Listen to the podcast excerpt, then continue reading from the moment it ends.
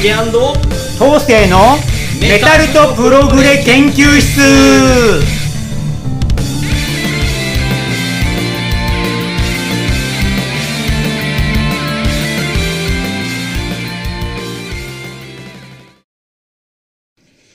はい皆さんこんにちは。ジュリアン・コンカッセの竹です。はい、メタルとプログレ博士、緑川当世です。はい、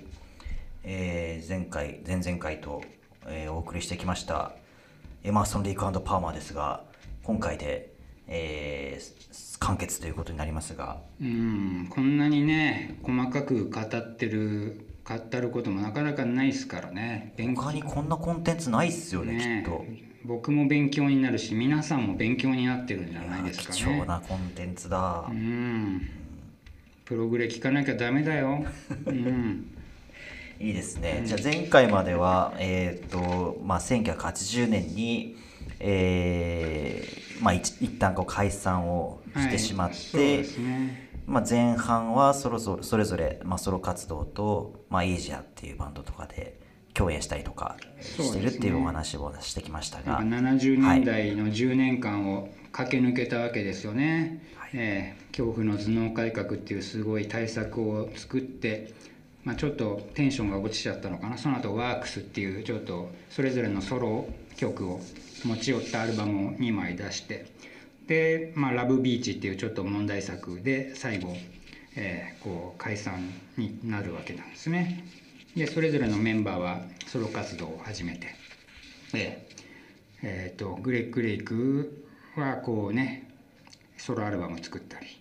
カール・パーマーはまあ一番有名なとこだとえっ、とあエイジアかエイジアに加入するわけですね。まあ、エイジアはねもうすごい多分有名なバンドで、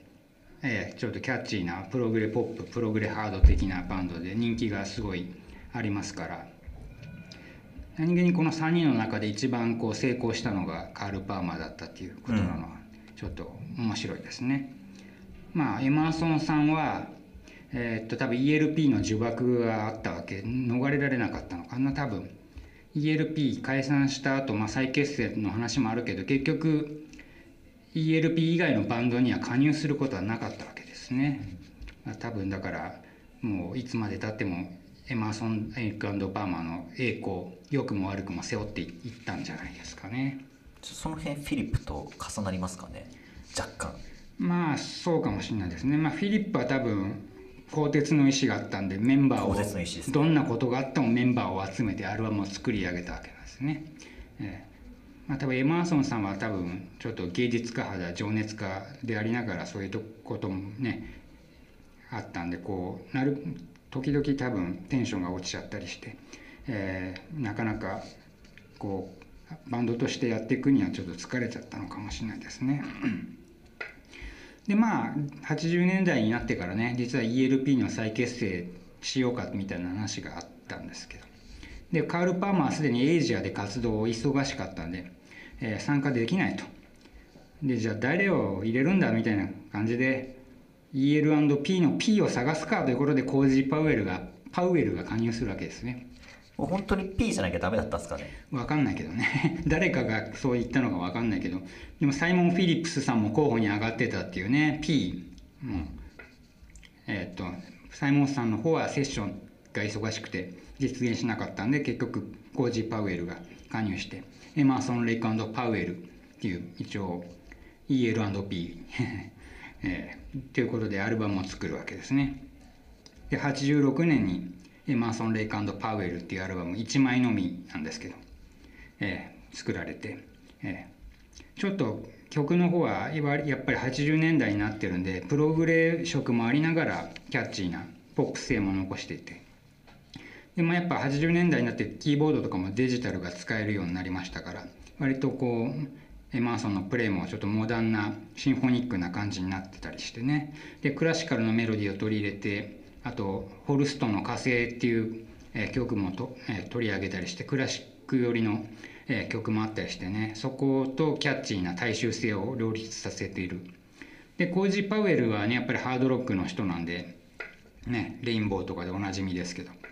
こうドラムがすごいこうハードロックっぽいんですよね。この方本当すごい輝かしい経歴のそうなんですよね。やっぱハードロック界を代表していますよね。ブラックサバス、うんブライアン・メイバンド、うん。イング・ウェイマルムスティンバンド、うん。他マイケル・シェングループうん。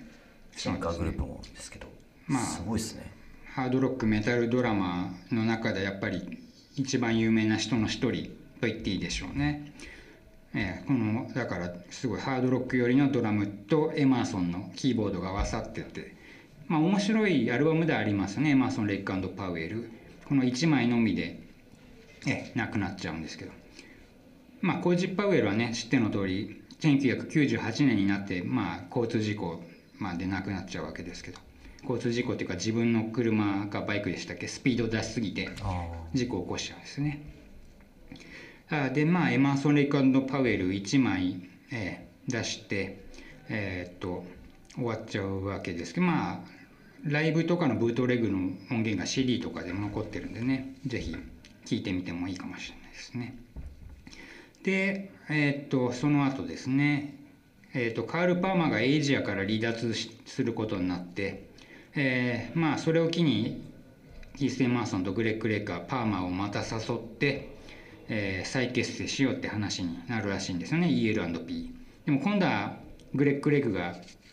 ちょっと離脱しちゃうっていうことになってなかなかうまくいかないんですよね。でまあ今度はエマーソンとパーマーが残って、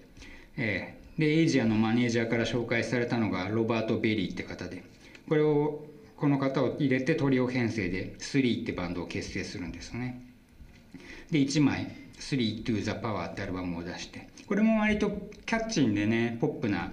えーロックで、えープログレ感はそんなないんですよね。だからやっぱり売り上げとかもさほど良くはなかったのかもしれないですね。ライブツアー後にまあ解散になっちゃう。1枚のみで、えーだからエマーソン・レイクパウエルも1枚のみ、うん。3も1枚のみでなかなかこう順調にいかない。か結局アルバムの大半の曲がロバートさんが作った曲まあそうみたいですね。うん、でまあそんなこんなで80年代が終わって90年代になると、えーまあお互いエマーソンキース・エマーソンもグレッグ・レイクもソロをやりたかったみたいですけどレコード会社からソロじゃ売れねえから ELP またやれやみたいなこと多分言われたのかもしれないですね。結構そういうのって厳しいっすよね。そうですね。やっぱりやりたくないこともやっぱやんなきゃいけないですね。レコード会社の意向っていうのが多分この当時ですごい大きかったんじゃないですかね。売れねえものは出さねえからみたいな話で、でもまあしょうがないしょうがないっていうのもあれかな。再結成することになるんですよね。ええ。ええ。でまあ1992年にブラックアルバムブラックアルバムじゃないごめんなさい。ブラックムーンでした。メタリカっすか？ブラックムーンですね、ええ、それを発表するんですよね、ええ、まあ久しぶりにこうメンバーが揃ってね。えーっと1978年の「ラブビーチ」以来14年ぶりになるのが1992年の「ブラックムーン」ってアルバムで、まあ、もう90年代になってたんでねすごいデジタル化も進んでキーボードもモダンになってて、えーでちょっと、えーリズムもこうモダンなビートが加わってて。でグレッグ・レグの声も割とおっさん臭く渋めになっててね。ちょっと親父ロックのキャッチーな感じになってるんですけど割とオルガンとかも使っててね、えー古き良きプログレ色も随所に残してたりオーケストラを加えたアレンジもあったりでね、ちょっと70年代風味と90年代のモダンなところを合わさったような感じで。でまあアコースティックギターでこうグレッグ・レッグが歌う、ね、小曲は割と往年を思わせる、えー牧歌的な感じだったり、まあ、あとやっぱお得意のクラシックバレエ音楽「ロミオとジュリエット」のカバーとかをやってたりしてね。まあ悪くないんだけどちょっと物足りないかなってアルバムかもしれないですね「ブラックムーン」は。90年代に。で一応復活したってことで割と話題になったんでね世界ツアーもして、まあ、90年2年かな。20年ぶりに来日公演も果たすんですよね。まあで93年ライブアルバム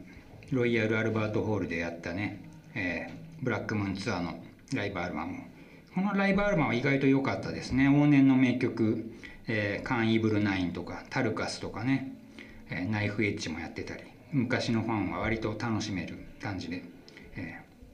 ー、オルガンとかムーグシンセも使っててね、えー、グレッグ・レイクの味わいのあるボーカルも含めてこう大人のエマーソン・レックパーマが楽しめるライブアルバムですね、えー、ロイヤル・アルバート・ホールぜひチェックしてみてください。でまあまあ割とこの頃は順調に活動を続けて94年にえー、っと再結成2作目「イン・ザ・ホット・シート」を作るんですねこれも聞いた限りでと前作の延長でちょっとキャッチーでポップ性も残してちょっと古き良きプログレス性も残した割と悪くないアルバムだけどそこまでガツンとくるアルバムでもないっていうこう感じかもしれないですね。でまあそうですねこれこの再結成2作目の後やっぱり徐々にテンションがまた下がってって97年以降は実質的にまた解散状態になっちゃうというこれが90年代の流れなんですよね。やっぱ90年代でねこうプログレで生き残っていくっていうのはなかなか難しいわけですよ。メタルデイはもうドリームシアターとかがデビューしてるから、そういう人はそういう激しいプログレメタルとかを聴いてるし、で昔のプログレファンは、えー、っとちょっと大人っぽくなっちゃった EL&P よりももう90年代に新しいプログレバンドが割と出てきてる頃ですからそっちを聴く人も多かったりしてね。なかなか多分セールス的にもそこまで、えなかなか難しかったのかもしれないですね。でまあそうですね実質的な解散状態になって、えー、90年代が終わり2000年代になるとこう、まあ、エマーソンはね、えー、かつてのバンドザ・ナイスの復活ツアーをやったりねこうちょっと開口主義じゃないですけど、まあ、あとキース・エマーソンバンドっていうのを組んでそれでツアーをやったりするんですねまあ実質的なソロバンドですね。えーでカール・パーマーの方は、ええっと再結成したエイジャーに参加しているわけですね。えー、あそうですエマーソンは2004年のにね特撮映画日本の「ゴジラファイナルウォーズ」のサントラも担当してるでこれちょっとした情報。すごいですね。僕聞いてないんですけどまだ「ファイナルウォーズ」のサントラ。ちょっと聞いてみたいかもしれないでまあキース・エマーソンさんは自分のキース・エマーソンバンドをやっててマーク・ボニーラっていうねギターベースボーカルをこなせるマルチプレイヤーが参加しててまさにグレッグ・レイクばりの働きですねマーク・ボニーラさんでそうですね ELP っぽいプログレっぽい、ね、ある、ね、曲もあったりして割とこのキース・エマーソンバンド2008年作すごい良かったですね。クラシカルなピアノとかちょっと昔のような組曲があったりしてね、え、でマーク・ボニーラの歌声はどっちかというとジョン・ウェットンっぽくてえー、英国プログレっぽい雰囲気があってね。で古き良き ELP 風味も随所に残してて、えー、もし聞いてない方いたらねキース・エマーソンバンドの作品チェックしてみたらどうですかね。これが2008年作ですね。で2010年になると、えー、キース・エマーソンとグレッグ・レイクがキーボードとギターベースでねデュオで活動を始めるんですね。えー、アメリカツアーを行って。でその年の7月に ELP として再結成ライブをロンドンでやるんですね。ここではカール・パーマーが参加するエイジアも出演していると、えー、でまあ今後どうなるのかなと思っていたら訃報がこう2016年に飛び込むわけですね。皆さんちょっと嘆き悲しんだ方も多いと思うんですけど2016年3月キース・エマーソンが死去、うん、これ割とねツイッターの僕も速報みたいのでこう誰かのあれで見てびっくりしたんですけどどうやら自殺らしいとこ、うん、銃ですか。銃で頭を撃ち抜いたらしいんですよね、うん、同居してた日本人女性恋人かなのかは分かんないですけどその方が発見して通報したと。まあ聞いたところによるとねなんかこう晩年指が思うように動かなくて悩んでたらしいんですよね、でちょっとうつ状態ぐらいになっちゃって。実はこの自殺する時にも日本公演とかツアーが決まってたらしいんですけどね。多分そこに向けてちゃんと演奏ができないっていうこう自分の苛立ちとかもあったんでしょうね。多分エマーソンさんっていう方は完璧主義だしパフォーマーとしてのねこう全力を出したい人なんで。指がなかなか動かないってことに悩んでたのかもしれないです。でも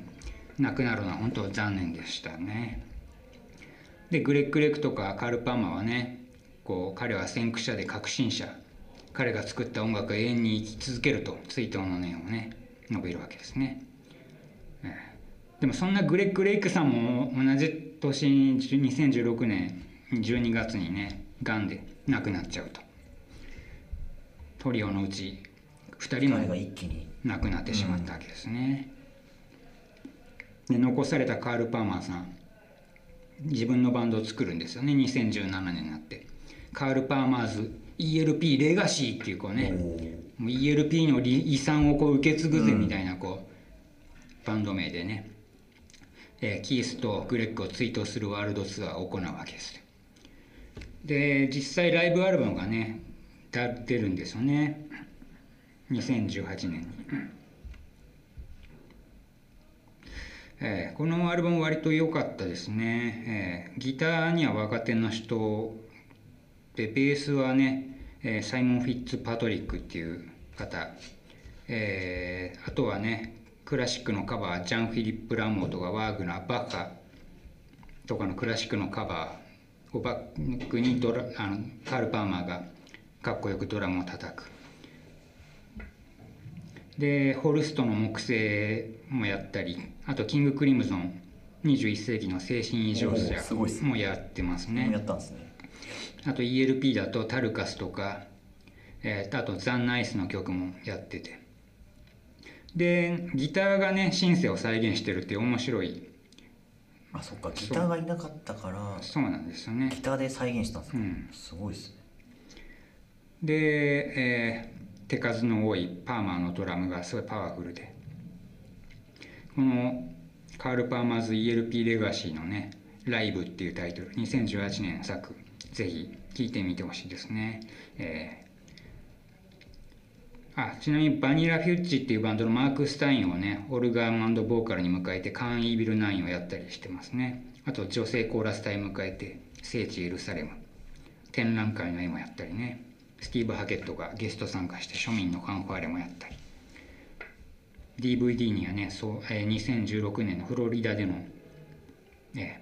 ー、キースの追悼コンサートの模様も収録されてて見てもらえればいいですかね。はい、ということで、ね、残された。カール・パーマー、はい、これからどんな活動をしていくのか、うん、でやっぱエマーソンのね功績を改めて語るとしたらやっぱキーボードをメインにしたロックをしたってことですよね。まずザ・ナイスから始まって ELP では自分がフロントに立ってキーボードでもロックスターになれるっていう激しいロックができるんだっていうのをね打ち立てた。でザ・ザ・ナイスとね ELP の影響でやっぱり多くのキーボードバンドが生まれるんですよね、えー、やっぱザ・ナイスの影響がまず大きかったのかな。オランダだとねまあエクセプションっていうバンドが60年代に現れて後にトレースっていうバンドを作るリック・バンダーリンデンって人がねやっぱザ・ナイスに影響を受けて、えエクセプションを立ち上げてその後トレースっていう今じゃプログレ界を代表する有名なバンドなんですけどなったりあとドイツだとトリアンビラートとかな。イタリアレ・オルメ。イギリスだとエッグとかクォーターマスっていうキーボードトリオがいたりしてね。あとレフュージーか、えー、パトリック・モラスがキーボードでね、えー、あと日本でも割とせんあの影響がいっぱいあってアルスノバっていう女性のキーボードトリオ。あとジェラルドですね、えー、永川敏郎さんっていうキーボーディストノベラにいた人ですけどそれをやってるジェラルドとか。あと難波弘之さん。センス・オブ・ワンダーというバンドをやってたりね。あとマイナーとこだとデジャブ桜庭統さんっていう人ですねキーボーディスト。あとソシアルテンションとか。やっぱエマーソンに影響を受けたからこそギター入れないギターレスのキーボードバンドキーボードプログレがねこれだけ世界に広まったっていうこの新しい形態を作りだ作り出したっていう功績がキース・エマーソンのこうね一番のこう世界にプログレを広めた功績なのかなと思いますね。すね。あとキーボードの可能性を広げたオルガンピアノ、ええ、メロトロンしかなかったけどムーグシンセをね大々的に取り入れてこう激しいサウンドを作り上げたというね。はい。キース・エマーソン rest in peace ですよね。ね。あもちろんグレッグ・レイクも rest in peace。でまあこれで3週にわたって、まあ、お送りしてきたわけですが博士にとってえ ELP とは？そうですね。うんなんでしょうね。やっぱキーボードドラムベースですからこう本本来キース・エマーソンは、えー、とモーグシンセを取り入れるつもりでなくてオーケストラをやりたかったオーケストラを入れてロックをやりたかったらしいんですよ。でもそそこはあえてオーケストラじゃなくモーグシンセを選んだ。つまりこうシンフォニーとして完璧でなくてもモーグシンセの音で聴き手に想像力を与えられるんじゃないですかね。つまりそれはドラムとかでもそうでこう各自の即興パートによって表現できる表現の手段が広がっている。つまり完全にこう大人数のオーケストラみたいなちゃんとそれぞれの音が鳴ってるわけでもなくてもドラムのねこうフロアタムの鳴らしたドドンドンって音これでも SE のように使ったり、えーキーボードでもそんなに音数は多くなくてもそのキーボードの中にこうメロディーとかオーケストラにも負けないものを取り入れられる。つまり一言で言うとミニマムな編成少ない人数で最大の創造性を発揮したバンドなのかなって思いますね。なるほど。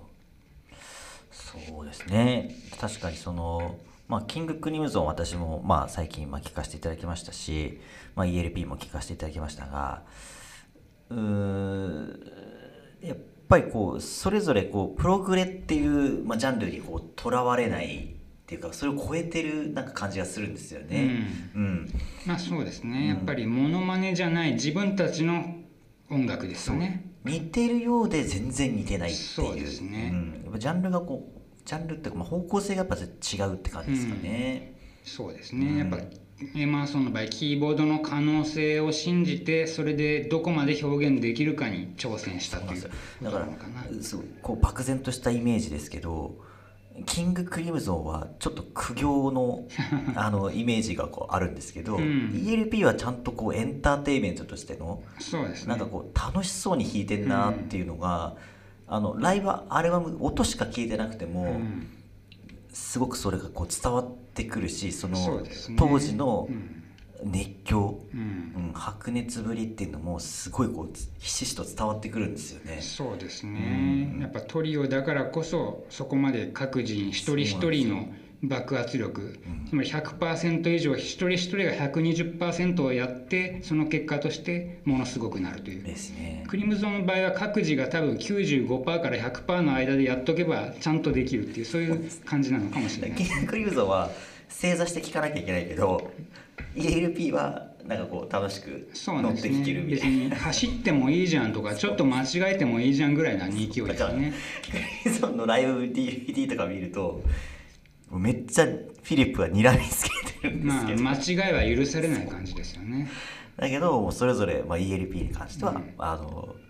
それぞれがもうそれぞれの才能をこう最大限に、ん。あのステージでこう表現してるなっていうイメまあそうですージねですかね。まあ、だからやっぱド M な人はクリムゾンに,、ね、に加入すればいいし M は無理だ。俺好き勝手やりたいって人は ELP に、です。多分グレッグ・レイクもそれで多分クリムゾンやめて ELP 選んだのかもしれないですね。だからすごくこうレイ君もそうだ。すごい楽しそううん。にやってるな、やってたなっていううん。そうですね。印象ですかね。であとはあのこの間もあ前回も言いましたけどあのー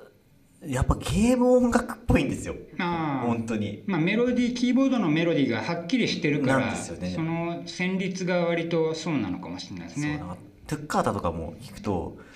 なんかマリオのトロロロロロントロっていうーなんか音ちょっと効果音みたいな遊び心もムーグシンセでね効果音あるし作ってるからね、うんうん、なんか